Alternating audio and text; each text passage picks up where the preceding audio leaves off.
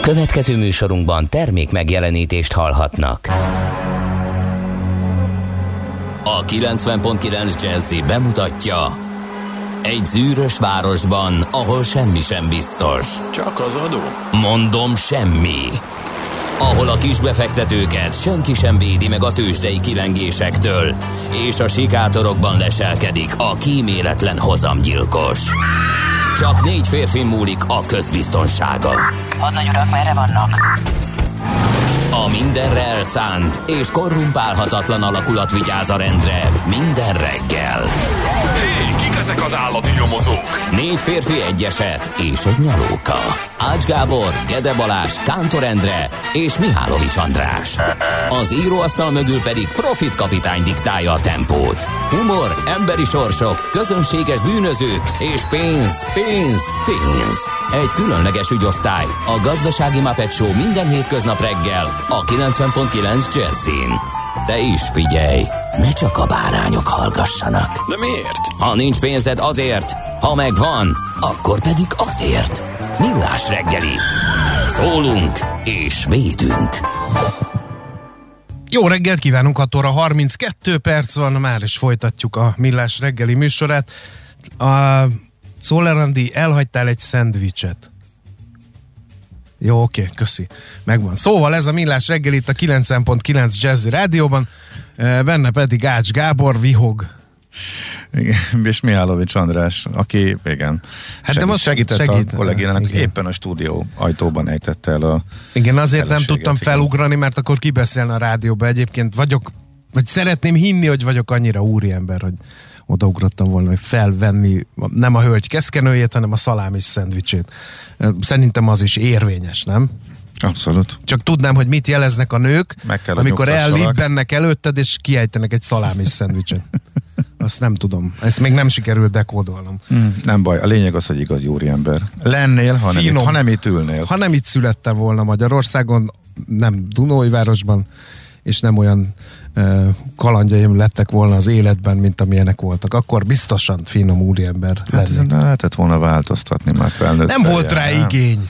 Nem, most sehol. Nem. Igen. A belső késztetés nem támad fel ennyi idősen se, hogy esetleg zsakettben, kamáslival és sétapálcával. Külső kényszernek meg nyilván nem engedelmeskedünk, dacolunk vele.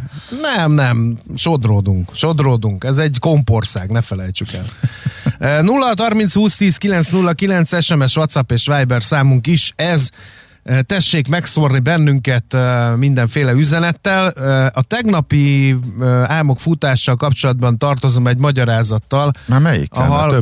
Több is volt. Ezúttal a Beatlesekkel kapcsolatban. Írta valaki, hogy Beatles így kiejteni nagyon kellemetlen, írta a hallgató. Sajnos későn vettem észre, mert akkor itt... Ja, hát mert ugye készült egy másik műsor, és természetesen a szokásos levezető kör, úgy, mint számítógép kikapcsol, utolsó SMS-ek elolvas. Erre nem volt módon, mert itt tipródott az okos utas stábja, és mindent elkövetett, hogy én azonnal húzzak el innen. Úgyhogy ezért nem tudtam ezt időben kifejteni. Direkt használom én a Beatles, meg Beatles kifejezéseket szándékosan. Ugyanis a hallgató talán nem hallotta, de lenyomták a torkomon 16 évesen azt, hogy nem Durán, nem Depes, Beatles diszkó lesz, Beatles diszkó lesz. Kínosan ügyeltek arra haladó angolosok lévén azok, akik ezt művelték az én lelki világommal, hogy Beatles legyen, és mi más tehettünk volna, mint hogy csendes ellenállásként, kvázi a József Attila Gimnázium Bach huszáraiként direkt Beatleseztünk, meg Beatleseztünk, mert minden egyes alkalommal ők kikérték maguknak, hogy nem Beatles, és még csak nem is Beatles, hanem Bills. Úgyhogy tudom én ezt, de ez annyira mélyen beleivódott a lelki világomba, hogy elnézést. Van még egy pár ilyen, nem vagyok komponens, szintén ugyanez. Az is így megragadt, és a kompetensnél is. Az valami kabaré tréfából, nem tudom, hogy nem vagyok komponens a témában. Tehát, hogy van egy pár ilyen, most ez a kettő jutott eszembe, úgyhogy elnézést kérek. Igen, alulpallérozott vagyok, és senki nem érti. Gumicsizma és a többi, de ezeken nagyon nehéz változtatni. Neked van ilyen? Nem tudom, biztos. Most is hirtelen nem tudok, de... De te... De azokat, igen, de amik vannak, azokat szerintem csak családom, meg baráti körömben. Az a baj, hogy ez így kezdődött nálam is, de sajnos ez így felszínt. Nem csak olyanok vannak, amit a gyerekek mondtak kiskorukban, ilyen érdekes kifejezéseket. Ja, na azokból is van, ami beépülik. Azok nem mennek túl, a családom már nem érti azon kívül senki, mert hogy valamelyik nem is emlékeztet az eredeti kifejezésre, tehát külön el kell mondani, hogy mi az. Na mindegy, szóval ezen azt hiszem, hogy túllendülhetünk. Minden egyes alkalommal nem ígérem, hogy el fogom magyarázni, amikor ilyen idegenül csengő. Igen, és van... Figyelj, a Beatles nem kell, mert egy fél ország így hívta, és a mai napig így hívja. Tehát igen, de már azóta volt olyan, hogy felhívtak a hallgatók, hogy én miért postabankozok, és miért OTP-zek. Miért nem OTP és postabank? Hát te vagy a nép hangja. Miért IKEA-zok, és miért nem IKEA-zok? Uh-huh. Tehát ezek így benne vannak. Igen, ez a mezőföldi. Stb. Mm. Én nem hüttőzök, hanem íkeázok. Tessék ezt így, elnézést, tényleg. Nem tudom, hogyan követhetném meg a csekély számú hallgató közönséget, mert hogy 2021. augusztus 18-án a hosszú hétvég előtt kizárt dolog, hogy mindenki minket hallgatna, aki egyébként ezt szokta tenni, nem horpasztanak. Húzzák a lóbört és szenderegnek békésen. Na! Hát ma először volt rá jobb lehetőség olyan lakásokban is, amelyek nem rendelkeznek hűtő, léghűtő berendezés, csak valamelyik típusával. Igazán kellemes volt a hajnal, lehetett nagyot szellőztetni, úgyhogy igen. Képzeld el, hogy ha nem itt ülnék, akkor biztos, hogy 9-ig aludnék. Kb. Az útvonalam, amelyet természetesen lóháton vagy gyalog szoktam megtenni a rádióban, mert nagyon figyelek a földbolygóra. Az útvonalom első fele az eseménytelenül szokott eltenni, egész egyszerűen azért, mert olyan utcákon jövök, ahol még ilyenkor bőven alszanak, és nem nagyon szokott mozgolódni, még a kukás autó sem. Most viszont már az első sarkon nagyon megijedtem, mert ugye szokásból és lazán közlekedtem, már egy kutyasétáltatót az utolsó pillanatban jó paripám nyergéből ki kellett, hogy kerüljek, és utána a mellék utcákban még le is villogtak. Nem tudom, hova sietett a piros Volkswagen Golfos fiatalember mögöttem, de befordult egy ilyen istenháta mögötti utcából egy még istenháta mögötti utcába, ahol én csendesen szenderegve, jó lovam nyergében természetesen gurultam lefelé, és levillogott. Érthetetlenül állok. Na! Ezzel már nem lett meglepődni. És azt hittem, hogy ilyen nagy tömeg lesz, és ehhez képest utam második felébe, ahol nagyon sok autóval szoktam találkozni, ott meg nem volt semmi sem. Igen, viszonylag kevesen voltak az én útvonalamon is. Na! Isten éltesse az Ilonákat! Kérem szépen, nevük napja van ma. Nézzük egyébként a születésnaposaink kedvéért, idézzük fel, hogy augusztus 18-ához, az ő születésnapjukhoz, Isten éltesse őket, mi minden kötődik. Hát Ács Gábor meglepett. Én azt hittem, hogy legalább hallomásból minden ütközetről tudok. De bevallom őszintén, hogy a Staffardai csatáról, amelyet 1690-ben 14. Lajos francia király csapatai vívtak, II. Viktor Amadé Savoyai herceg csapataival a falszi örökösödési háborúban, erről most olvastam először. Köszönöm, Gábor. Örülök. Ráúszom, megnézem. Meg vagyok lepve, azt gondoltam, hogy azonnal fogsz róla tudni mondani. Nem. Kiegészítés, de... Abszolút. Teljesen tájékozatlan vagyok a Staffardai csatáról, úgyhogy valaki kisegített, aki nálam pallérozottabb. 0-30-20-10-9-0. Tényleg nem, fogalmam sincs.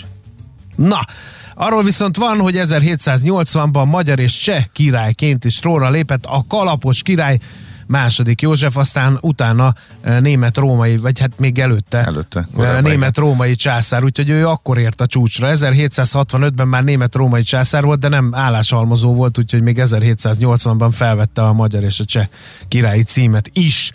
Aztán 1949-ben repüljünk át augusztus 18-ára, ahol Adolf Dassler bejegyezteti a vezeték és keresztnevéből alkotott Adidas márka nevet. És milyen jól tette. Mekkora sikert indított el, a sikerszériát. Uh-huh. Te nem alakítod meg a Gabács nevet? valami sportszer, már valami tájfutó. Már ebből úgy érzem, hogy azonnal siker. Már a névből. Igen? Sikerrel ítélve. Igen, úgy érzem, egy ilyen névvel. Ha. No, a születésnaposaink Keleti Éva, Kossuth Díjas, magyar fotográfus, 1931. augusztus 18-án született. Rá egy évvel Kausz István, olimpiai magyar vívó, olimpiai bajnok, magyar vívó, öttusázó orvos.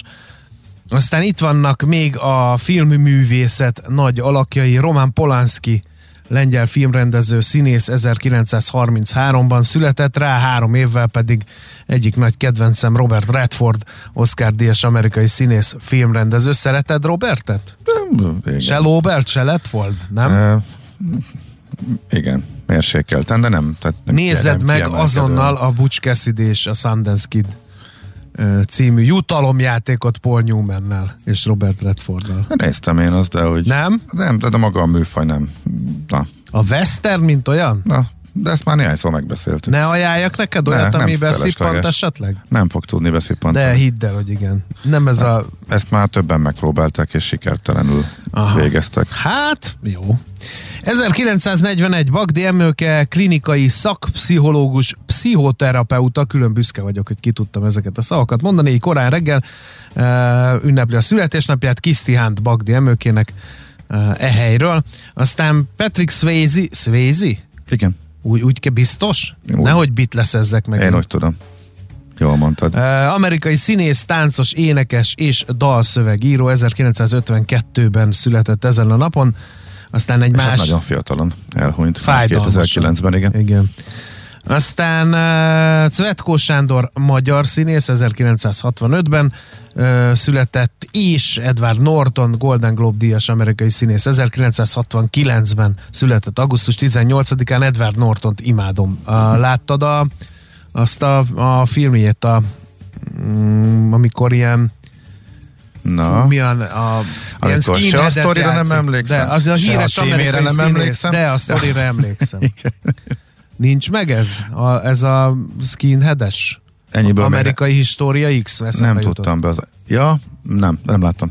Fú, azt nézd meg. Uh-huh. Tényleg nézd meg. Nagyon megrázó egyébként, de nézd meg. És hát természetesen a Harcosok klubja. Megnyugtass meg, hogy azt igen. Az se? Dehogy nem tetszett, és ezzel mindig... Nem tetszett a Harcosok klubja? Ezzel mindig kivívom, sokak rosszal lesz. Nem, abszolút nem. Tudod miért? Mert nekem sem. Jó, tényleg? Igen, az első 2 alkalommal nem tetszett. Nekem már nem volt második alkalom. Hát azt tudom, igen.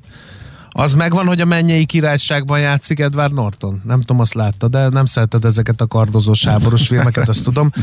Az a vicces a Mennyei Királyságban az alakításával, hogy gyakorlatilag nem látszik a színész egyetlen egyszer sem a filmben, mert ő alakítja azt a királyt, aki leprás, és ezért egyfolytában vasállarcot visel. Tehát nem látni Edward. Nem tudod a film végéig sem, a stáblistáig, hogy Edward Norton szerepel a filmben.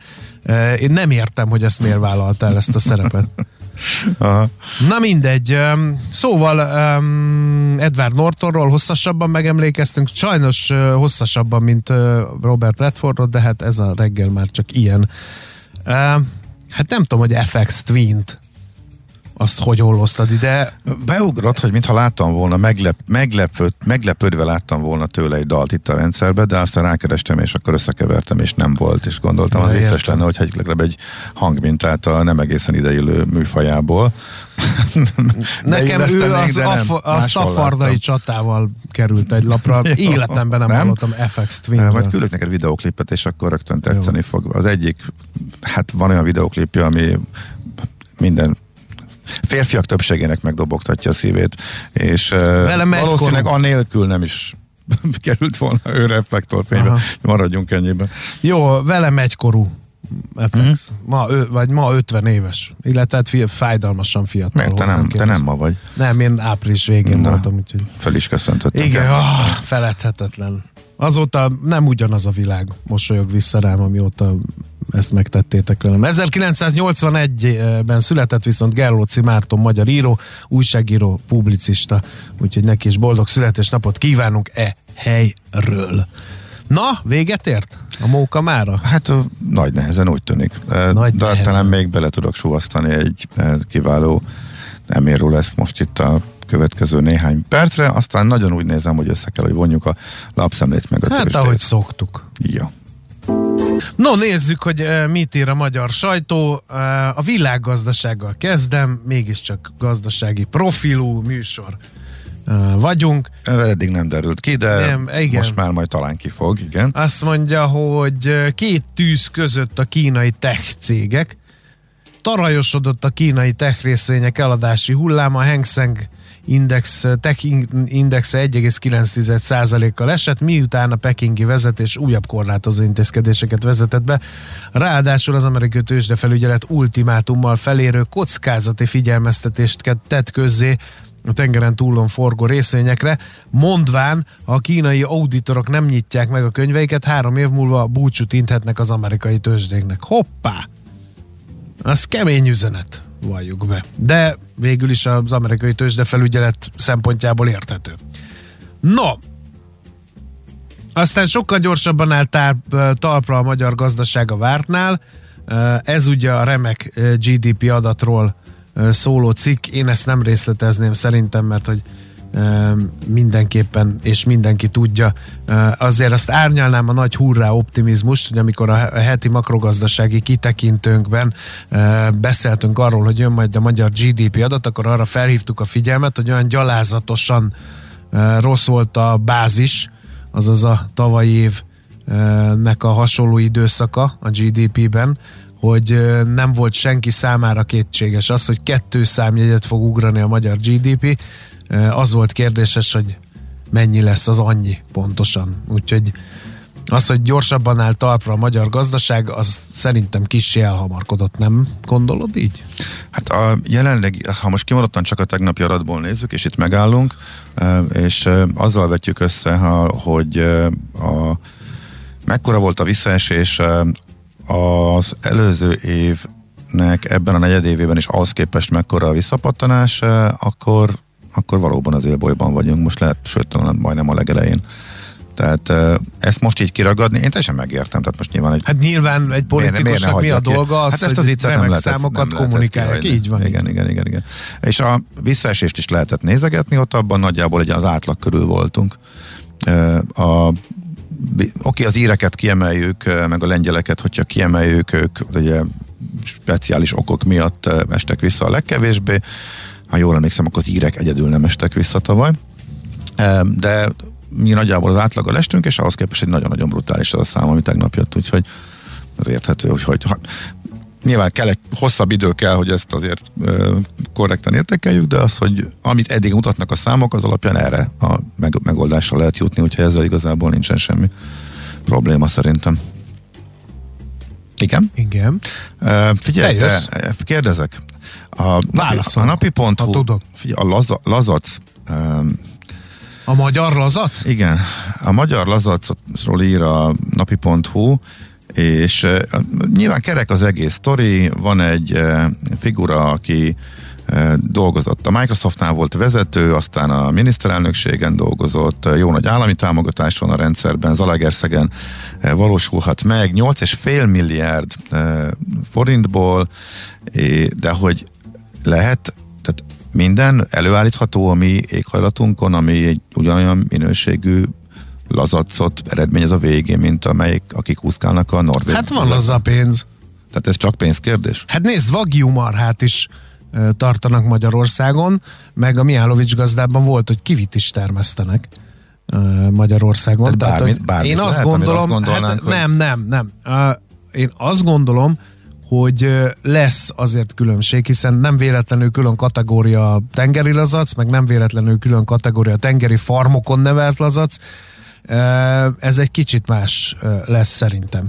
Én arra lennék kíváncsi, hogy hány lazacot kell eladni ahhoz, hogy visszapattanjon ez a 8,4 milliárd forintos beruházás, és elkezdjen profitot termelni. Tehát, hogy akár itt, tehát, hogy az üzleti tervből nekem az nem kerek, hogy ha most lehet kapni időnként leárazva lazacot a népszerű diszkontláncok bármelyikében, akkor a magyar lazac az mennyivel lesz versenyképesebb. Nyilván a szállítási költségben már biztos versenyképesebb lesz, de ennyire nem értek a haltermeléshez. Lehet, hogy egyszer el kéne beszélgetnünk Lévai Ferenccel, hogy ő mit tud erről, ő mégiscsak halászember. Igaz, a lazachoz talán annyira nem ért, mint a pontyhoz, de... Abszolút, figyelj, itt azért profi üzletemberek vannak, akik kiszámolták, és azért jó pár adatot elmondtak a napi.hu újságírójának.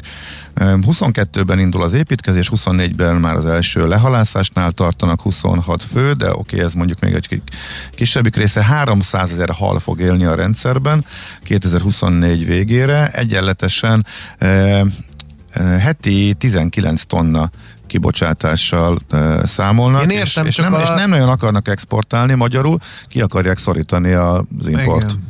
Lazacot. Azt akarom mondani, érdekes, hogy egy technológia van, amiben én nem mélyültem el, ez a Recirculating Aqua Systems, azaz RAS, recirkulációs akvakultúra. Hogy a vizet mindig átszűrik, megtisztítják és visszaforgatják, tehát nem folyamatosan folyik, és ezzel nagyon vízpazarló. Nem tudom.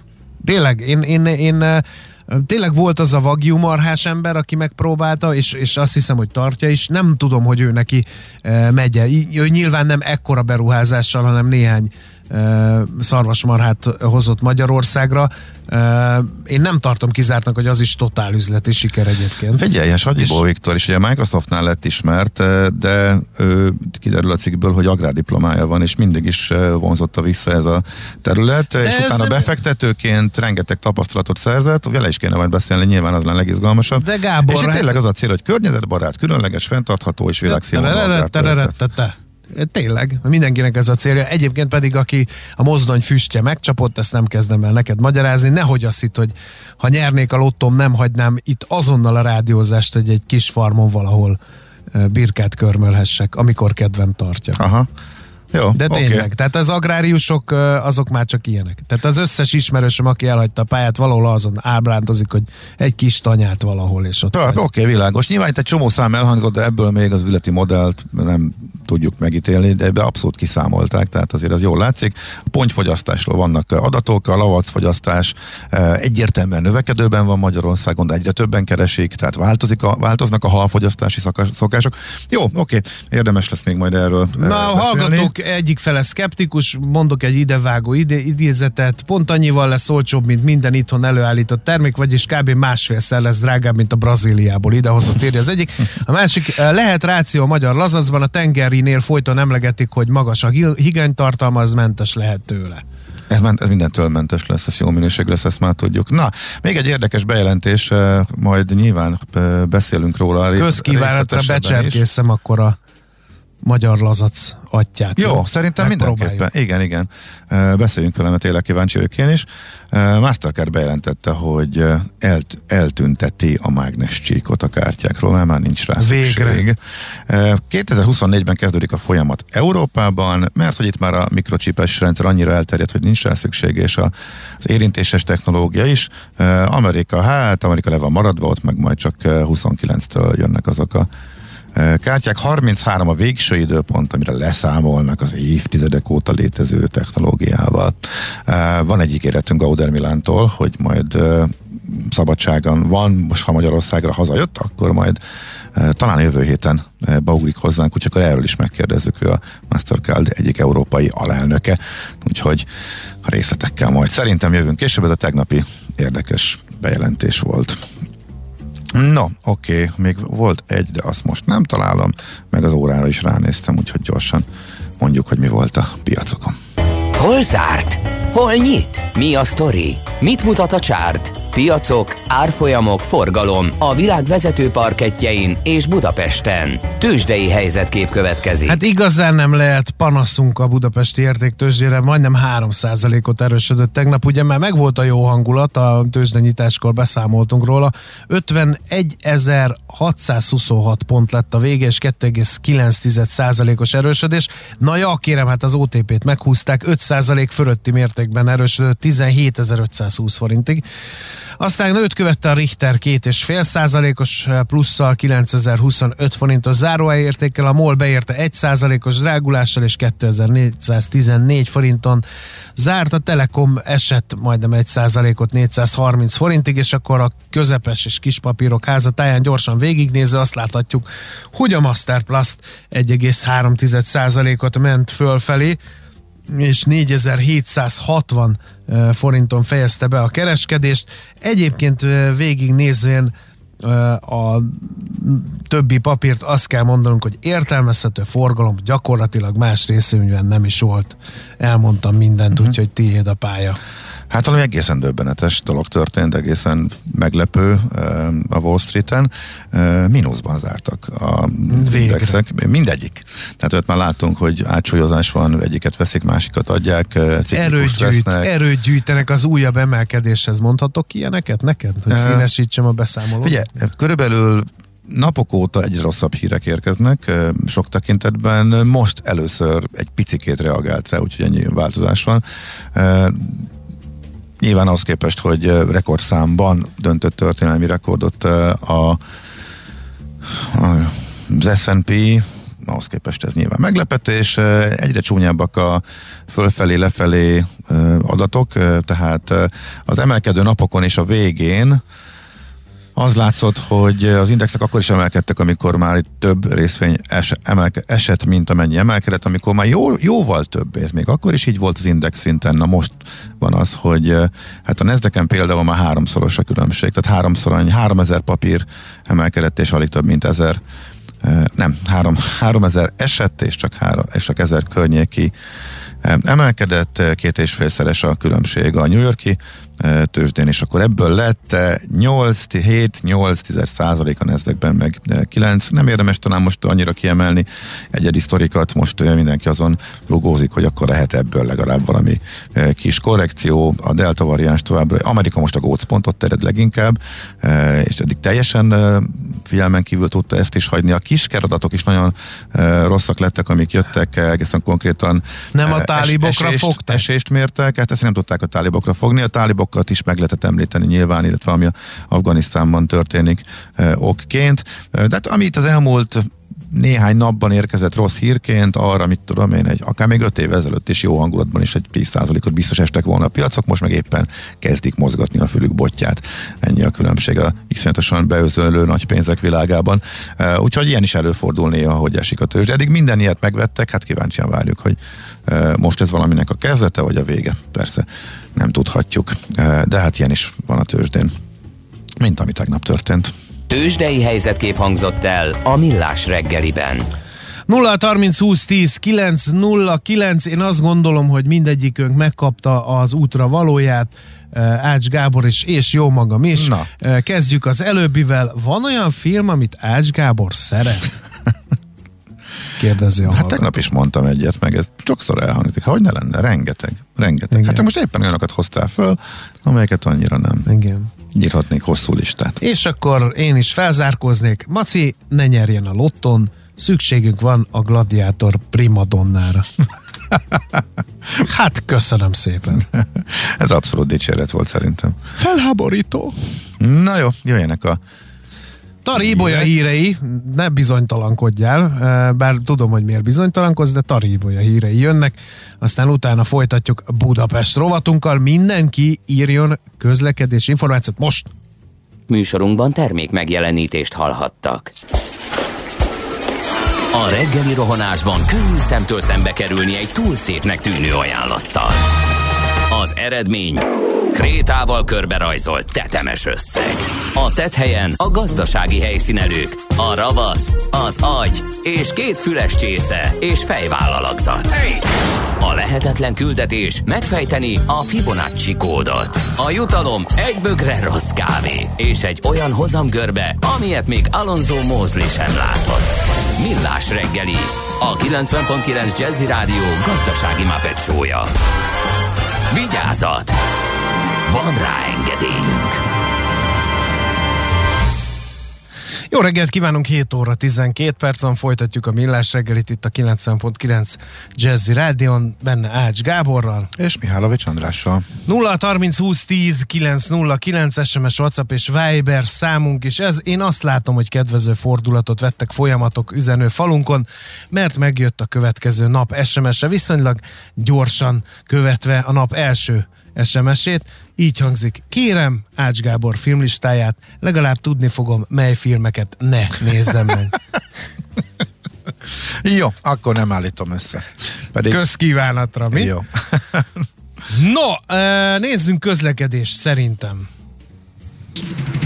Budapest legfrissebb közlekedési hírei, itt a 90.9 Jazzin. Jelzőlámpa hibát észlelt a BKK budapesti közlekedési központja.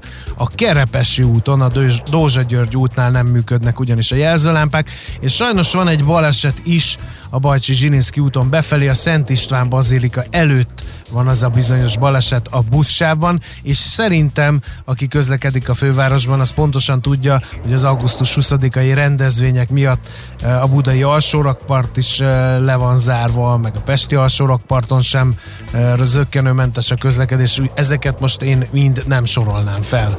Nálad van-e? Nincsen. A jó hír az, hogy a szokásoshoz képest kisebb a dugó a nulláson, úgyhogy nagyjából csak a Csepel-sziget közepetájától indul az araszolás. Az elmúlt napokban nem, jóval hosszabb volt a nagyon lassú szakasz. A 16. kerület Csömöri út és a 14. kerület Fogarasi út jól járható egészen a Hungária körútig, írja egy hallgató, és még csak a parkolóban álltam ki, de az gond nélkül mentes, a lépcsőházban sem volt torlódás, ad hírt a szerszánkazda. Megkezdődött a hosszú hétvégen, mert a nulláson a nagyon másik irányba, a keleti irányba egyáltalán nincsen lassulás, pedig az is kritikus szakasz volt az elmúlt néhány napban. Budapest, Budapest, te csodás! Hírek, információk, érdekességek, események Budapestről és környékéről. Hát ha már elhangzott a hírekbe, akkor csak nagyon rövid kiegészítések. Először szerintem akkor a rakpart túráshoz. Erről közölt néhány részletet tegnap a BKK. Szóval a lényeg igazából annyi, hogy ha már úgyis föl van túrva, akkor megpróbálják a cső cserét is ehhez időzíteni és igazítani, és azért kell gyorsan túrni, meg azért kell gyorsan megcsinálni, mert ez korábban kellett volna, és ha idén nem csinálják meg, akkor már nem lesz pénz. Tehát a költségvetésből érkező pénzt idén föl kell használni. Ez egyik. Augusztus 23-ától a Lánchídtól északra kezdődik a pesti ivóvíznyomó cső cseréje, de ez már nem jár új korlátozásokkal, tehát ez pont elég, már most is van. 50 évre tervezték az élettartamát annak a vezetéknek, ami ott fekszik. 74-ben lett kész, tehát igencsak a végét járja, és akkor a mostani projekt keretében oldják ezt meg. A déli szakasz a Lánchídtól délre, az majd csak az év utolsó szakaszában indul, mármint a lezárásra járó munkák azok akkor lesznek, és akkor, hogy kicsit örüljünk, hogy milyen is lesz, milyen szép is lesz, a pár dolgot akkor még a közleményből a Parlament és a Margit híd közti szakasszal kapcsolatban. A lényeg az, hogy ez egybefüggően sétálhatóvá válik. Azt mondja, hogy megszűnnek a kihasználatlan burkolt felületek, amelyek feleslegesen foglalják a Duna melletti értékes közterületet. A lépcsős partfal marad, a Markó utcai rámpatánfal azonban beljebb kerül, a világörökségi védett látkép nem sérül, sőt Újárdának köszönhetően sétaközben gyönyörködhetünk majd a Dunai panorámában. Zöldebbé válik a partszakasz, 35 talajkapcsolatos fát ültetnek, jó kis kifejezés, és ez az év végéig kész is lesz. Úgyhogy ennyit a Margit híd, illetve a Kossuth tér közti szakaszról. Reméljük, hogy hamar meg lesz. És akkor a másik fontos budapesti információ az, hogy kicsit káoszosan kezdődik majd a tanítás az egyetemeken azért, mert kiderült, hogy a kollégiumokban nem tudnak beköltözni. Én ezt nem kötöttem össze, ezt a hírt. Mi köze az egyetemi kollégiumnak az eukarisztikus kongresszushoz. Az, hogy a kormány elkért 5000 kollégiumi férőhelyet, és a kongresszusra érkezőknek van szükségük szállásra. Hát, hogy ez miért az esemény előtt 3 héttel kerül kigondolásra, illetve hogy derül ez ki, hogy nincs elég szállás. De ennek ez az része érdekelne ennek az egésznek, hogy Budapesten nincs annyi szállás, hogy a kollégiumokra hirtelen szükség lett. Tehát ez a furcsa. Van annyi szállás, az... annyi olcsó szállás nincs, vagy ingyenes szállás. Én azt gondolom, hogy lehet, hogy egy csomó ilyen kollégiumot azért adnak oda, mert ez az olcsó szállás, amit lehet, hogy szállodák nem tudnak. Hát most... hostelek. Hát és Airbnb-zni mégsem állnak. Hát ugye neki. Az Airbnb-ről beszéltünk pont ugye a elején, és ott elmondta az apartman kiadó szakértő, hogy a harmadára csökkent a kiadó szobáknak a száma. És ők már tele vannak, tehát lehet, hogy arra számítottak, hogy ott sokkal többet tudnak igénybe venni, és talán érkeztek a jelzések, hogy próbálnánk szállást foglalni Budapesten, és nincsen. Tehát Budapest valószínűleg megtelt, és ezzel most szembesültek, sokkal kevesebb a kiadószoba. Most spekulálunk, de ez tűnik logikus magyarázatnak, és akkor a kormánynak lépnie kellett, hát mit csináljunk, honnan szerezünk szállást, hogyha hát egyszer nincs. Hát ahol van, a honvédségi laktanyákban. Hát oda mégse küldhetjük őket, sátortábort mégse állíthatunk, viszont éppen a kollégiumok akkor nyitnak, térnek vissza a diákok, hát térjenek vissza 2 héttel később, és akkor megvan oldva a probléma. Valami ilyesmi lehetett, legalábbis másra nem nagyon tudunk jutni. Egészen konkrétan tegnap robbant, több sajtótermék is foglalkozik.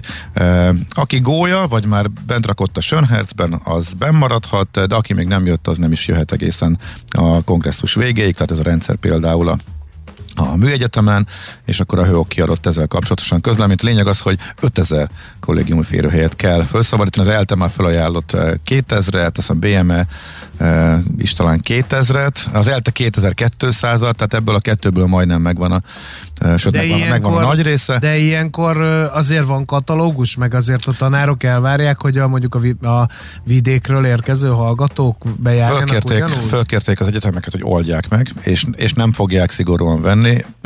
Valamelyik hírben, vagy valamelyik egyetemnek a reakciójában ezt olvastam, lehet kezdeni digitálisan, meg nyilván nem lesznek akkor a legfontosabb dolgok, azok nem az elejére fognak kerülni, úgyhogy ezt már az egyetemek menedzselni tudják, úgyhogy nagyjából ennyi a történet. Nekünk a Gellért hegy a Himalája. A Millás reggeli fővárossal és környékével foglalkozó rovata hangzott el.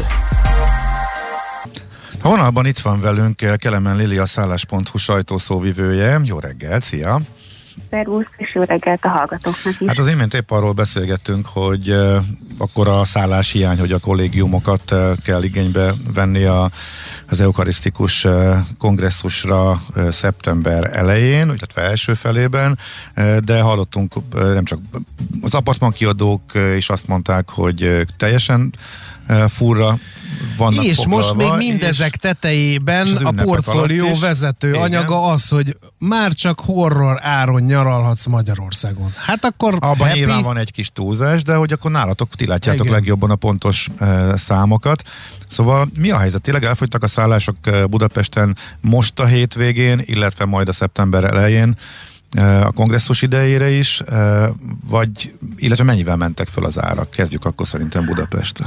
Hát most az augusztus 20-ai hosszú hétvége az egyértelműen teltházas, nem csak Budapesten, hanem a Balaton térségében, illetve egyébként országosan is, tehát nem tudnék egy olyan települést vagy régiót kiemelni, ahol még tömegével lehetne foglalni a szállásokat. Ez egyébként biztató Budapest számára, hiszen ugye még tavaly bizonytalan volt, hogy a magyar vendégekkel mennyire lehet feltölteni a szállásokat, de az augusztus 20-ai programsorozatok rengeteg magyar turistát vonzanak a fővárosba, még annak ellenére is, hogy azt látjuk, hogy például a tavalyi augusztus 20-ai hétvégéhez képest átlagosan 16%-kal drágábbak a szállások egy főnek egy éjszakára.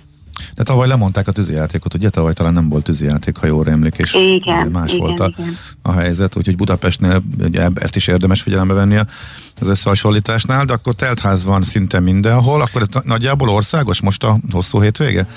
Igen, tehát most szemléltetésként hoztam néhány számadatot, de szállás.hu kínálatában Magyarországon 15 000 szálláshely van, ebből mai napon az augusztus 20-ai hétvégére már csak összesen 315 darab szabadszállás van, és közelítve például a balatoni régióba, ott 4666 partnerünk közül ma már csak 16 darab szállás van, Siófokon ez úgy néz ki, hogy 800-as kínálatból már csak 4 darab elérhető, Hajdúszoboszlón 637 partnerünk van, és ma már nincsen foglalható szálláshely az augusztus 20-ai. Ez egészen meglepő, és akkor megkérdezném azt, hogy és augusztus 20-a után, ez azért lehet érdekes, mert hogy van egy olyan közvélekedés, hogy augusztus 20-ával vége a nyári szezonnak, elkezdődik a felkészülés az iskolára, és akkor gyakorlatilag az idegenforgalmi szezon is befejeződik. Ez ma már azért kitolódik, tehát mi is hangsúlyozzuk, hogy főleg a kiemelt ünnepi vagy hosszú hétvégék után és előtt is érdemes még utazni, már csak azért is, mert ezek kevésbé kedvelt időpontok a vendégek körében, illetve a szállásadók is általában ilyenkor még alacsonyabb árra próbálják feltölteni a kapacitásukat. De egyébként az őszi időpontok is népszerűnek tűnik, ameddig nincsen bizonytalanság a járványügyi helyzet kapcsán, illetve az időjárás is engedi, erős őszre számítunk. Az árakról beszéljünk, a portfólió is ezt feszegette, meg más sajtóhírek is szóltak arról, hogy nagyon durva emelkedés volt, mert hogy egyrészt be akarják, van kereslet, be akarják hovni a iszonyat veszteségeket a szállásadók, meg hát a személyzet is erősen hiányos, sokan nem mentek vissza dolgozni az idegenforgalmi ágazatokban. Hallani számokat, hogy 50 000 ember hiányzik a szektorból. Hiányoznak. Igen, mi látszik országosan az árakban a hosszú hétvégére, most erre nagyon kiemelt csúcsidőszakra, illetve azt követően? Országosan körülbelül 9% az áremelkedés, ez igaz egyébként a balatoni régióra is, de például júliusban a Tisza-tó környékén tavalyhoz képest 20%-os volt a drágulás, tehát vannak azért kiugró számok. Igen, tehát több mozgatórugója is van az áremelésnek, egyrészt ugye van egy általános infláció is, de az is igaz, hogy nagyon sokan a szektorból karriert váltottak, hiszen bizonytalan volt, hogy mikor tudnak újra vendéglátásban vagy turizmusban dolgozni, éppen ezért a meglévő munkaerőnek a megtartásáért magasabb béreket kellett fizetni, és ezt is be kellett építeni az árakba. Illetve még ami nem hangzott el, az áremelkedést valamelyest az is mozgathatja, hogyha volt olyan szállásadó, aki fejlesztésbe beruházott például a leállás idején, bővítette a szolgáltatását, esetleg kategóriát lépett, bővítette a wellness kínálatát, ezek is mind-mind a dráguláshoz hozzájárulhattak. És ha túllépünk a csúcsidőszakon, mi látszik szeptemberre? Nyilván itt van a kongresszus időszak Budapesten, amikor tele van a város, de hogy azt követően ez egy ilyen utolsó, mindenki azonnal kiszabadul, mert hogy látszódik, hogy itt félnek az emberek, erről is vannak kimutatások, hogy jön a negyedik hullám, és még előtte, amíg még teljes szabadság van, akkor menjünk, és utána drasztikusan visszaesnek a foglalások, vagy mondjuk tavaly évvel összevetve azért van valami növekedés őszre is. Mit láttok? Van érdeklődés az őszre is, illetve annyiból más most a helyzet, hogy egy hosszú hétvége lesz, ugye november 1-e esik hétfőre. Tehát, kiesik az október 23-ai egyik, mert szombatra esik.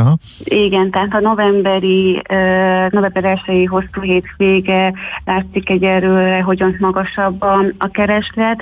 Minden más tényleg attól függ, hogy alakul a járványhelyzet, milyen az időjárás, illetve hogy az utazni vágyó vendégeknek maradt-e még szabadságuk, amit ki tudnak venni egy hosszabb utazás érdekében. Uh-huh. Van olyan helyszín, amit megérdemes kiemelni Magyarországon, amik látványosan felfutott, vagy látványosan elnéptelenedett. Uh-huh. Igen, igen, ahol érdekes számok vannak. Már hogyha értelmezhető az elnéptelenedés szó. Hát most elnéptelenedésről ugye itt a 20. hétvége kapcsán nem tudok beszélni, mert tényleg mindenhol teltház van, de vannak olyan települések, ahol például 2019-hez képest megduplázódott a szálló vendégek száma, például Szentbékánál és Szent Antalfán. A Balaton felvidéken, aha. Igen, illetve Kaposvár mellett a Zserici dombság itt Bárdudvarnokot és Zseric Kisfaludot is sokkal többen keresik fel, mint a békeidőnek nevezett 2019-es nyáron. Uh-huh. Oké. Nagyon szépen köszönjük az információkat. Szép napot kívánunk is. Viszont kívánom. Jó munkát, szia, szervusz. Szervusztok. Kelemen Lilivel, a szállás.hu sajtószóvivőjével beszélgettünk az aktuális foglaltsági adatokról, illetve az áremelkedésről a magyarországi szálláshelyeken. Műsorunkban termék megjelenítést hallhattak. A kultúra, a millás reggeli KKV hírei következnek. Kérlek szépen, a kísérletezési, tesztelési és demonstrációs környezetet biztosít hazai iparvállalatoknak, a korszerű informatikai megoldásokkal, különösen kis- és középvállalkozásoknak az ipari demonstrációs gyártó és logisztikai mintarendszer, amelyet a Számítástechnikai és Automatizálási Kutatóintézet, a STAKI győri telephelyén, a Széchenyi István Egyetemen indítottak. Ezt hogy kell elképzelni? Mert ezt nem tudom. Téged akartalak megkérdezni, hogy nekem, ahogy hallottam először is a mondat első felébe elvesztettem a fonalat. Aztán utána azon kezdtem el filozni, hogy ez olyan, hogy szeretném automatizálni a cipő felső rész készítő üzememet. Ilyesmi. Neked fog segíteni. Bemegyek oda. Megnézed. Mondom, hogy jó napot kívánok, ezt hogy lehetne automatizálni, és akkor hirtelen összeütnek egy ilyen mintagyártószalagot, és megmondják, hogy akkor megnyomod az entert, és jön a cipő felső rész. Megmutatja, hogy jelenleg milyen robotikai, érzékelő, logisztikai megoldások vannak, amik neked is segíthetnek. Tehát bárki oda mehet, ha jól értelmezem, és egy több funkciós, tehát sokaknak segítséget nyújthat, hogy nekik milyen rendszert érdemes kifejleszteni. Arra lennék kíváncsi, hogy kifoghat-e a kutatókon a rögvalóság. Tehát oda mehet-e mondjuk egy fodrász műkörmös, hogy hát jó napot kívánok, szeretném automatizálni a működésemet, a digitális ugrást végrehajtani, és akkor ott fehér köpenyes, szemüveges, sokat látott professzorok sírva fakadnak, hogy hát vannak olyan területei a gazdaságnak, ahol ez nem megy. Figyelj, annyit tudok, hogy a mintarendszer, és ezt is idéznem kell, mert csak nem bírnám megjegyezni. Igen. A mintarendszer több a projekt eredményeit. Nem még, hogy milyen projekt, mert az még hosszabb lenne. Mindegy, szóval ipari kutatás, európai kutatásfejlesztési projekt, illetve a tavaly nyáron indult autonóm rendszerek nemzeti laboratórium kutatási infrastruktúráját is szolgáltatja a jövőben.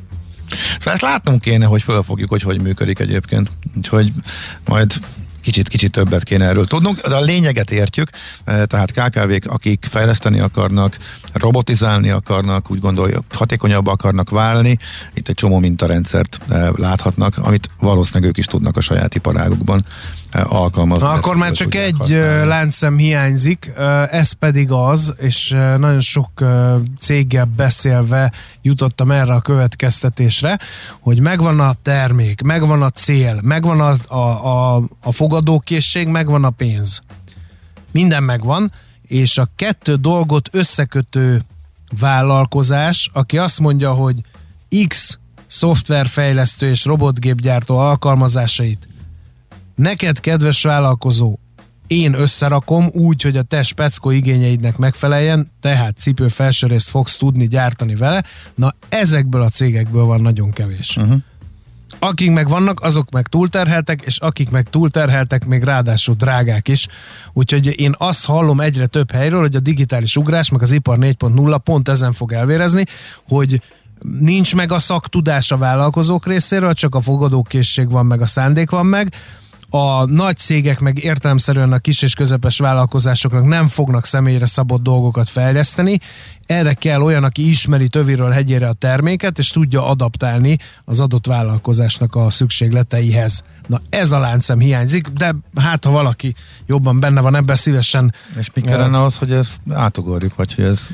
Hát több olyan cég szerintem, aki ezt leviszi, de hát hogy most ebben mekkora biznisz van, azt én nem tudom neked megmondani, mert lehet, hogy közben meg pont ez a legnehezebb lépés is egyébként, hogy adaptáljad, meggyőzzed a tulajdonost, azt kivárja, elkezdjék használni, tehát sok minden lehet ebbe, amin el lehet csúszni.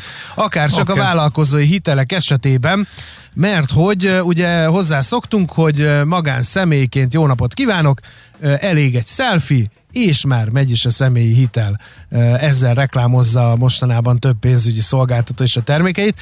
Ha ugyanaz a Mihálovics András szeretne, de nem Mihálovics Andrásként, hanem vállalkozóként megjelenni, ugyanannál a pénzintézetnél, akkor azt mondják, hogy Maci BT. Szó sem lehet Maci BT-nek arról, hogy selfie-n igényeljen kis vállalkozói rulírozó hitelt, hanem tessék befáradni, és akkor majd leboxoljuk egymással. Na, de ez is lassan változik, legalábbis a bankmonitor felfigyelt arra, hogy már hitelt még ugyan nem lehet, tehát vállalkozói hitelt online nem, de az ahhoz szükséges papírokat már ki lehet tölteni, és ezzel meg lehet gyorsítani az ügyintézést.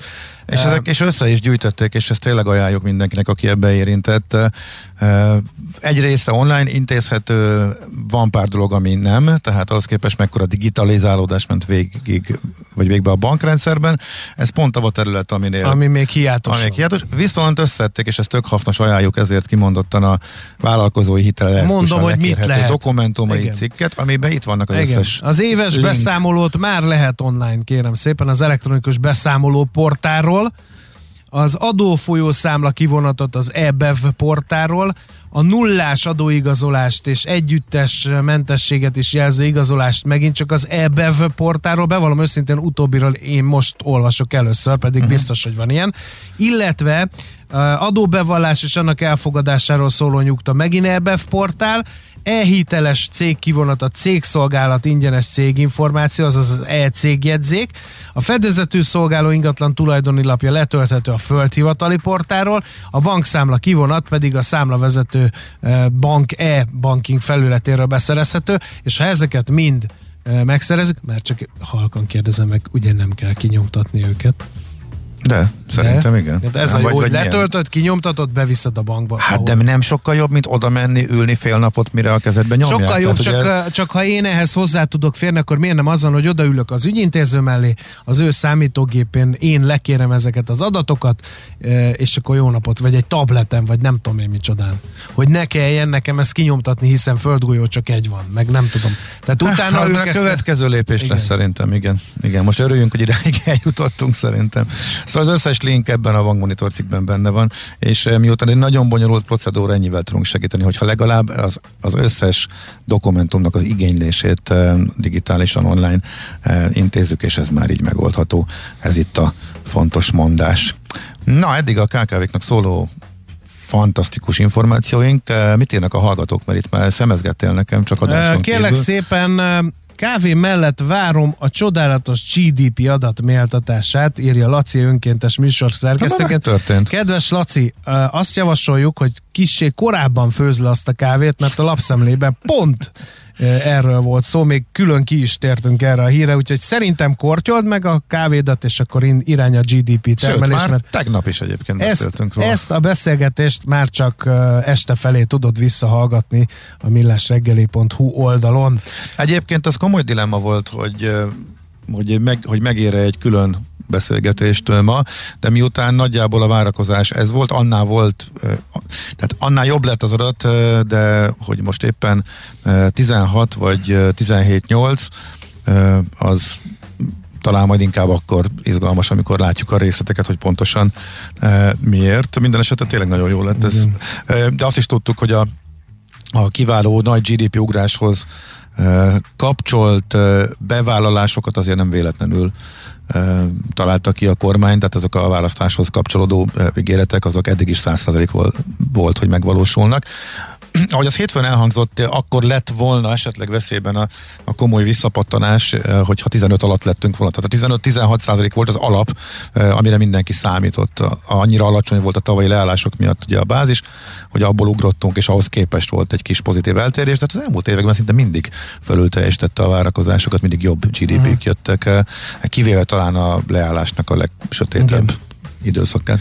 Aztán kérem szépen, kedves millások, a minap a Bookingon extrém árakkal találkoztam az augusztus 20-ai hétvégére. Nem tudom elinni, lehet, hogy elütött pár nullát, 10 millió forint 3 éjszakára, 2 főre Egerszalókon. De hát ott mi ez, valami kacsalábon forgó? Hát lehet, hogy úgy volt fel a szállásadó, hogy ezt beütöm, ha valaki véletlenül rákattint, akkor itt a papíron, nem tudom, nem. Szerintem valami véletlen. De lehet, hogy az 1 milliót. Az ország annyira megtelt a hosszú hétvégére, hogy a Felvidéken vettünk ki szállást, hogy megnézzük az akteleki cseppkőt. Ez egy nagyon-nagyon jó ötlet, és gyakran működik. Egyébként Ausztriából hazalátogatni volt szerencsém. Én is csináltam már ilyet egy salgótarjáni versenynél.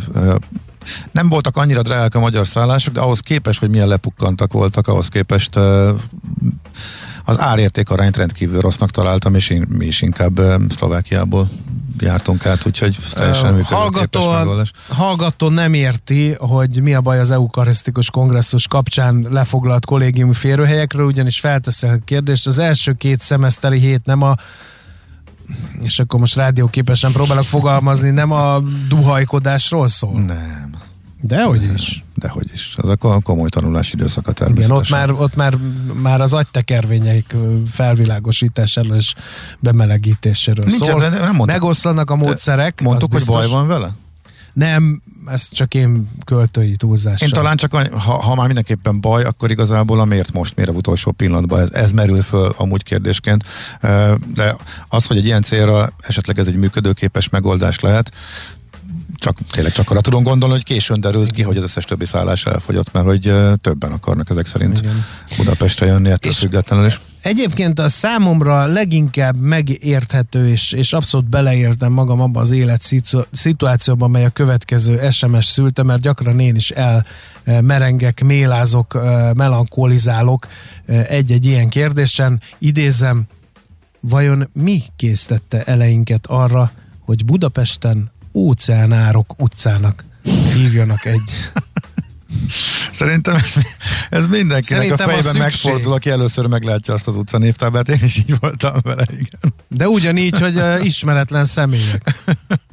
Tehát, hogy amikor így szembe jön egy utcanévtábla, és fogalmat sincs, hogy ki volt az a... Szerintem az teljesen más. Ott pont, hogy érdemes utána nézni, mert így bukkanhatunk olyan nagy koponyákra, akikről sajnos nem tudunk, pedig érdemes lenne tudni róluk. És ebbe szokott Katona Csaba segíteni. Számtalan ilyen utcanév nyomába eredtünk az ő történelmi rovatában is. Újabb lendületet kap a kollégiumi férőhelyek ügye, nem minden egyetemen van beiratkozási hét, nincs is annál jobb, mint amikor mire összeáll az órarended, már megvan egy hiányzásod mindenből. Itt nem lesznek hiányzások ebben az esetben, azt az egyetemek megígérték, hogy... Hiszem, ha látom. Ugye, ez része a bejelentésnek. Na, haladjunk gyorsan tovább, mert még egy nagyon profi tanácsokat kell még adnunk e-biznisz ügyben. Veszel-e? Eladod-e? Kanapéról-e? Irodából-e? Mobilról-e? Laptopról-e? Kényelmesen, biztonságosan, rengeteg ajánlat közül válogatva, időspórolva, ugye-e, hogy jó? Mert ott van a mágikus E. E-Business. A Millás reggeli elkereskedelmi rovata, ahol mindenki számára kiderül, hogy online miért jó üzletelni. Hát ez az a téma, amihez nyilatkozott meglehetősen nehéz lenne. De nem is kell, mindenkinek van saját tapasztalat, és a Tudatos Vásárlók Egyesülete összeszedte a legfontosabb dolgokat, és most fogyasztói szemszögből nézzük meg kivételesen az e-commerce piacot, egészen konkrétan a webáruházak világát. Szóval, milyen trükköket alkalmaznak, hogy náluk vásároljunk? Ezeket gyűjtötték össze, és ebbe a GVH is nagyon... Szokott, igen, a fogyasztóvédők. Fogyasztóvédők is büntetgetnek.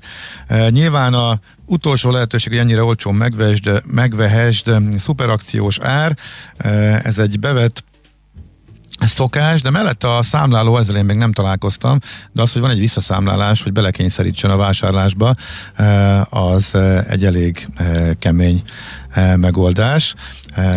Ez is a webáruhozók részéről nemrég már, hát ha nem is elterjedt, de elő-elő fordul, és például utolsó alkalommal, ha minden igaz, akkor a leggyakoribb büntető ok, amikor a júniusban a VIST, a Gazdasági Versenyhivatal megbüntette, akkor annak is az volt az oka, hogy ténylegesen nem volt megvásárolható a felkínált áron a platformon az adott termék. Ez egy elég tág fogalom, hogy nem tudod annyiért megvenni. Ennek a leggyakoribb megnyilvánulása az, hogyha ott van maga az összeg, és ha tudják bizonyítani azt, hogy ennyiért sose volt termék, nem csak elfogyott, akkor ha én most ezt jól értelmezem, ezt a büntetést, meg amit le van írva, akkor ez már abszolút tisztességtelen, és büntetésre ad okot. Amikor elfogy egy termék, azt írják, hogy egy 30 éves termék 10 ezerért van a webshopban, akkor eléggé egyértelműnek tűnik, hogy itt valami trükközés van, és akkor a végén az fog kijönni, hogy ja, bocs, de tehát sikerül a rendelés, aztán szólnak, hogy még sincs. Nekem ennek egy, nem tudom, hogy ez a melyik válfaja, illetve hogy ez a trükközésbe illeszhető-e bele, ezt akkor kérlek, hogy ítéld meg te, hogy van egy 60 000-es telefon, és ott van, de nyilván nagy árkülönbségnél az ember tudja, hogy az nem lehet, tehát akkor az nem is próbálkozik, legalábbis én szoktam. Nekem az 50 000-es ár az még úgy jó volt, egy szolgáltató feltűnően olcsóban adta, hát mondom, ha van nekem még viszonylag régebbi, talán mondhatni kifutó készlet, de itt is az lett, hogy közölték, hogy van ez az ár, de 2 hónap múlva, mert az még külföldről érkezik. Ami a készletem van, az ugyanannyi, mint majdnem mindenki másnál. Ez büdös. A 60 fölötti. Ez büdös. Ez jogos, vagy büdös? Nem, ez nekem büdös. De én is ez az áfa mentesített, hogy finoman fogalmazzak, ez ami külföldről érkezik? Igen, de szerintem az sose ér ide, vagy mire ide ér, ugyanannyi lesz, mint a többi. Jó, okay. Én is beleszaladtam egy olyanba, és ez sem korrekt, és az összeállításban is szerepel, hogy becsali ár, szintén nincs raktáron, de van helyette másik sokkal drágább, abból nem sokkal, de mondjuk 50 000 helyett 70 000 forintért, mondtam 2 számot, és abból viszont sok van, tehát abból 4 darab van.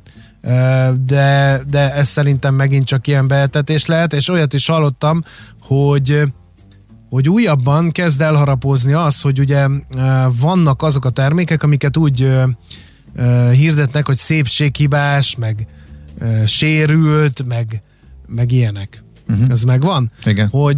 Hogy van olyan szolgáltató, aki használt gépeket ad el így.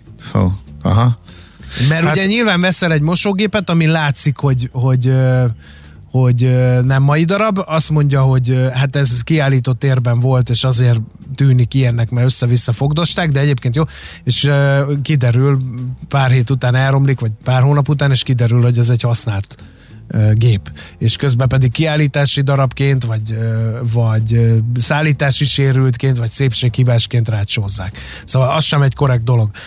No, akkor a képes trükk, egyszerű képes trükk az is, amiről írnak a tudatos vásárlók is, hogy egész egyszerűen menőbb, másik, drágább terméknek a képét rakják oda hozzá, tehát a specifikáció, meg a leírás, az lehet, hogy stimmel, vagy abból meg ki vannak hagyva esetleg fontos részletek, de ahhoz kapcsolódik, és akkor így nem azt a terméket kapod, amit a fénykép alapján gondolnál. Tehát a fényképes trükközés is eléggé elterjedt. Ugye nehéz, ha abból indulunk ki, hogy most már majdnem mindenki eljutott odáig, hogy összehasonlítja az árakat, erre kiváló platformok vannak. Onnan valahogy ki kell tűnni. Tehát hogy tudsz eladni? Árral tudsz versenyezni. Viszont annyival meg nem tudsz olcsóbb lenni, ahhoz meg elég nagy a verseny, hogy egy sokkal olcsóbb árral is te megtermeld a magad nyereségét.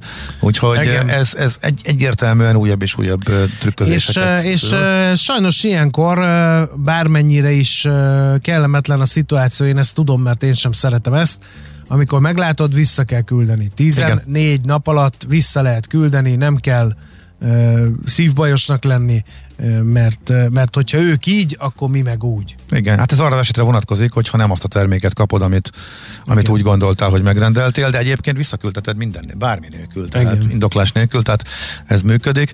Hát ez arra az esetre, hogyha azt gondoltad, hogy megrendelted, és hívnak, hogy hát ez már nem így van, hanem csak úgy van, és utána megnézed, hogy így végül drágában vettél, mint hogyha igen, az összehasonlításban a következő. Egyébként pedig még a másik, amiről nem beszéltünk, ez a nincs raktáron, helyette rendeljen ezt, ami drágább, meg nem olyan. Ezt ugye ember meg nem mondja, hogy tényleg nincs a raktáron. Én ezt például elfből nem szoktam. De vannak ilyen élelmiszer kiszállító vállalkozások, tudod nagyon jól. Uh-huh. Azt mondják, hogy sertés karaj csontos nincs, de csont nélküli van, viszont az 30%-kal drágább, és akkor ez sokszor még volt olyan is, amikor ez automatikusan beugrott, hogy akkor rendeljed ezt meg, és ki kell x-elni, hogyha nem akarod. Figyelj, szerintem az élelmiszernél éppen jól működik az, hogyha valami nincsen, akkor ajánl helyette egy hasonlót, azért ezt korrekten csinálják a nagy az cégek. Az korrekt, igen. Úgyhogy, de azzal is kell figyelni, mert most ezt akarom, elhiszem, hogy épp nincsen raktáron, akarom, nem hiszem, de ez meg egy kicsit ilyen tudatos, ezt egyébként a boltba is el lehet játszani, hogy felírod a papírra, hogy mit akarsz venni, és leszeget fejjel mész a polcok között, és csak azokat teszed be a kosárba, ami fenn van a cetnél, a többit nem, mert hogy az összes többi termék azért ilyen trükkös. Tehát, ugye, most már azt szedtem észre, hogy ki van téve papír, ilyen piros papír cetrivel feltűnő dolgon, hogy szuper ajánlat, nincs kedvezmény, csak szuper ajánlat. Ennyi. Tehát nem olcsóbban valami. Igen. Most már átkanyarodunk a fizikai boltokra, de ez tényleg nagyon durva. Amikor a legdrágább jegesteja mellé, ami kimalkaslóan drága, odaírják, hogy szuper ajánlat. Annál csak olcsóbb és jobb van, de az a szuper ajánlat. Igazából nincs benne semmi árkedvezmény, de hát igen, ezek között úgy nehéz. Igen, ez abszolút félrevezető, de szabályozni ezt talán már sehogy. Igen, jó, a futár jelenlétében ki lehet bontani, hogy megnézzük, az van-e benne, nem sérült-e akár szállítás közben. Hát, szerintem a futárok nem ilyen türelmes emberek, mert azok ahány címet megcsinálnak, annyit keresnek vele, úgyhogy az nem fogod áldogálni melletted, még a mosógépet kicsomagolod, de vissza lehet küldeni. Most és már egyre ritkábban találkozunk futárral, terjednek ugye ezek a boxok. Igen, de a mosógépet nehéz egy olyanba betuszkolni. Azt mondja, hogy sokszor a visszavitt terméknél az előző vásárló úgy küld vissza, hogy meggondoltam magam, közben használhatatlan, a boltnál meg nem nézik, csak berakják az újraeladhatók közé. Reméljük, hogy azért ez nem általános gyakorlat, mondjuk így. Mondjuk azért az logisztikailag elég komoly kihívás egy elkereskedőnek, hogy az összes visszaküldött terméket megnézze, hogy az tényleg ugyanolyan-e, mint ahogy postára lett adva. Nem sérült a szállítás közben, a 14 nap alatt nem a kedves vásárló csinálta vele valamit, tehát ezt én nem tudom, hogy oldják meg, de minden esetre érdekes kérdés. Abszolút, az is, hogyha kicsit átképzelem magam a másik oldalra, és mondjuk kereskedő vagyok, hogy tudnék kitűnni és eladni terméket, és mondjuk ne fussam azt a veszélyt, hogy megbüntessenek, mert hogy tisztességtelen az, hogyha sose volt azon az áron, amint te kínálod, akkor ez nagyon egyszerű megoldani. Eladsz olcsón, mondjuk 10 000 forinttal olcsóbban, mondjuk egy telefont, vagy 15-tel, és akkor már rögtön mondhatod azt, hogy hát volt, ez tényleg csak elfogyott. És az nekem nem világos, hogy ilyenkor hány hétig vagy hónapig tudod magad azzal bevédeni, hogy az az ár az ott maradt a rendszerbe. A kedvenc témádat fogom most bedobni. Az autó kölcsönzéknél az or similar kitétellel lehet nagyon befürödni. Figyelj, az autókölcsönzők az egy külön hatalmas téma. Ott annyi apróság és annyi trükk van, amin el tudsz hasalni. Ugye én eléggé tapasztalt, és sokszor csináltam, és még mindig jönnek elő újabbak és újabbak. De az nagyon ritkán van az, hogy tényleg annyi a vége a számlának, mint amennyit először gondolsz és eltervezel. Azt írja Göndör, hogy a felsorolt trükkök mindegyike megvan a tévésopoknál is, viszont nem hallottam, hogy valaha büntetett volna a hatóság, de igen. De szokták őket. Még az XIV. tévét is, ami nagy kedvencem volt egy időben, telesopot, tévésopot, akármilyen mutáció volt, mindegyikre találtam az interneten keresés után egy GVH eljárást. Ez egy állandó harc a hatóságok és a kereskedők között, és szerintem egyébként a többség tartja a szabályokat és tisztességesek, de akkora a piac, olyan sokan vannak, hogy törvényszerű, hogy időnként beesnek a bírságok, meghibáznak, aztán, hogy szándékosan vagy sem, az vagy csak máshogy értelmezik a szabályokat, ez is egy jó kérdés, erről már volt szó a műsorban. Na, akkor most megyünk tovább. Na, megtaláltad-e? E-Business. A Millás reggeli elkereskedelmi rovata hangzott el. E-Business. Üzletei online. No, a Taribőja hírei jönnek, megleptél ezzel, azt hittem, hogy légy oly bátyám módon. Ez volt a cél, igen, láttuk, kicsit még...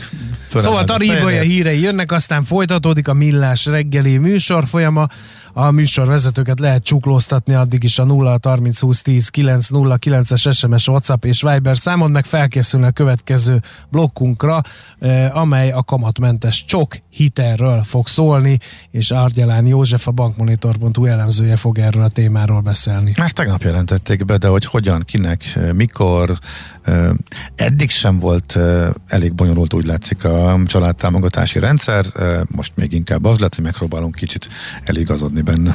Műsorunkban termék megjelenítést hallhattak.